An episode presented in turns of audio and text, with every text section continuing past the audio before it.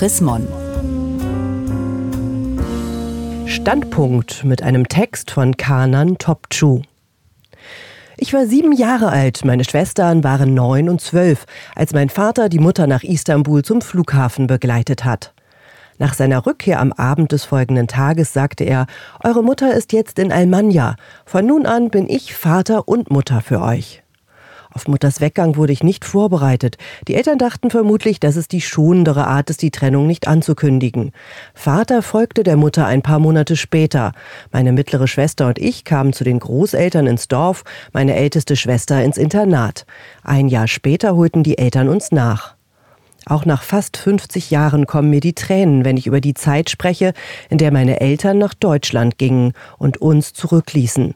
Der Verlust, der Schmerz, die Wünsche, Hoffnungen und Träume, die damit verbunden sind, lassen sich schwer in Worte fassen.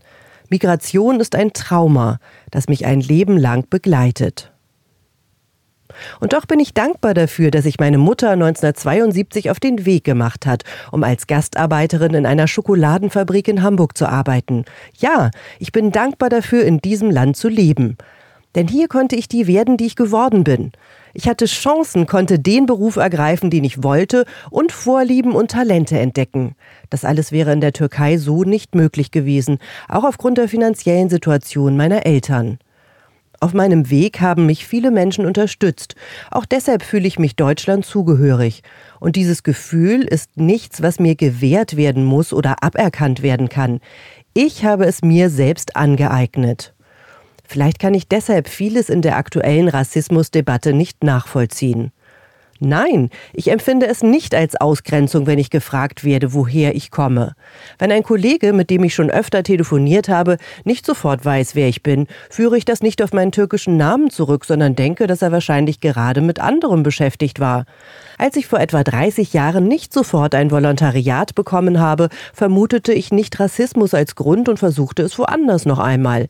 Schließlich klappte es, unter anderem deshalb, weil mich einige der jetzt so oft geschmähten alten weißen Männer unterstützten. Damit kein Missverständnis entsteht, in Deutschland gibt es Rassismus. Menschen werden aufgrund ihres Aussehens, ihrer Religion oder anderer Merkmale ausgegrenzt. Leider erleben sie auch Gewalt und manchmal endet sie tödlich. Ich wohne in Hanau, unweit der Orte, an denen ein Rechtsextremist am 19. Februar 2020 neun Menschen ermordete und habe die Folgen des Attentats direkt miterlebt. Doch es wird zu wenig differenziert und schneller als ich es für sinnvoll halte, werden rassistische Motive unterstellt.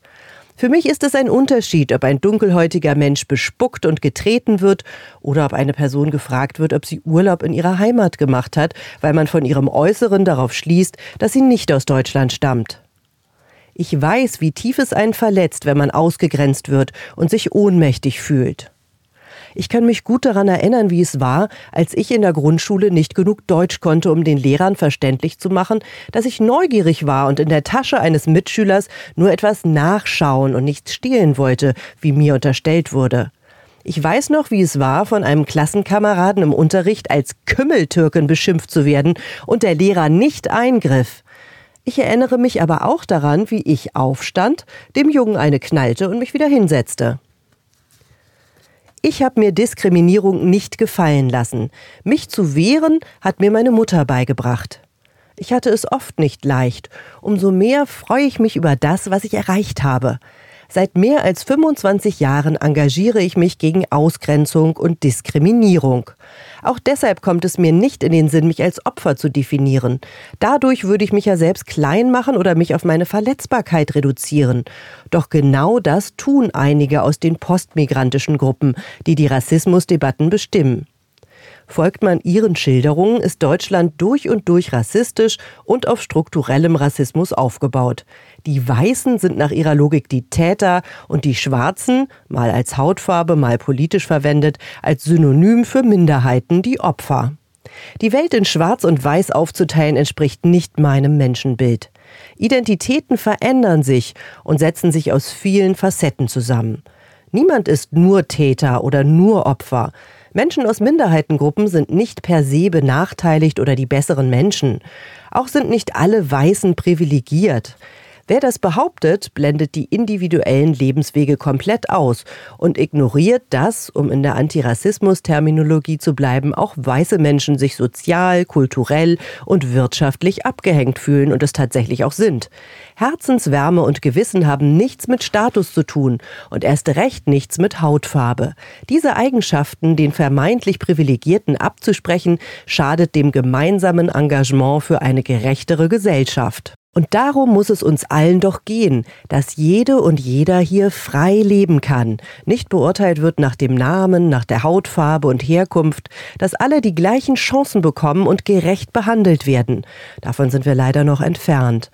Aber gewinnt man Verbündete, indem man Menschen vor den Kopf stößt? Ich beobachte im privaten und beruflichen Umfeld, dass Anschuldigungen und generelle Rassismusvorwürfe bei den einen zu Schuldgefühlen und Mitleid führen, bei anderen zu Abwehr und Weghören. Auch deshalb bin ich für das Abwägen von für und wider und für Besonnenheit im Umgang miteinander. Versäumnisse gilt es mit Bedacht nachzuholen. Dass jetzt auf jedem Werbeplakat und in jeder Firmenbroschüre dunkelhäutige Personen oder Frauen mit Kopftuch abgebildet werden, ist mir zu plakativ und platt hat. Statt von einem Extrem ins andere zu verfallen, sollten wir das Verbindende suchen. Das gemeinsame Erleben von kulturellen Ereignissen schaffe Zugehörigkeit und zwischenmenschliche Verbundenheit, schreibt der Neurowissenschaftler Joachim Bauer in seinem Buch Das empathische Gen. Es war wohl Intuition, dass ich mich als Zehnklässlerin für ein Schülerabo des Hannoverschen Schauspielhauses anmeldete.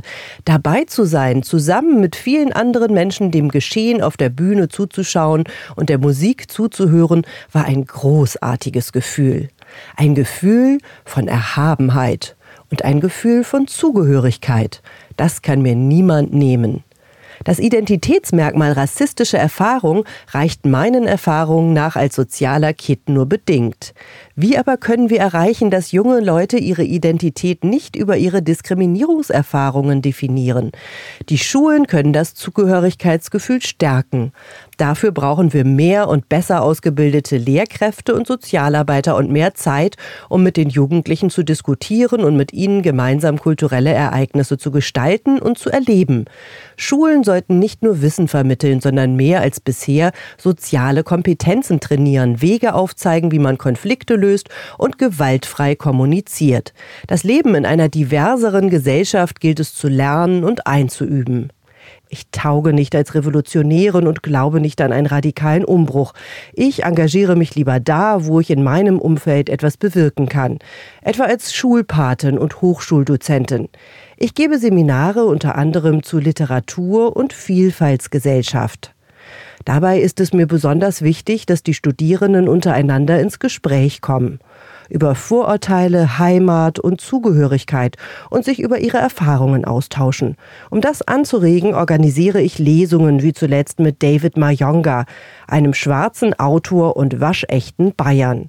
Ich erlebe, wie auf diese Weise gegenseitige Wertschätzung wächst und auch Gelassenheit. Beides täte uns allen gut, denke ich. Gelesen von Birke Schöpplenberg im Januar 2022. Mehr Informationen unter www.chrismon.de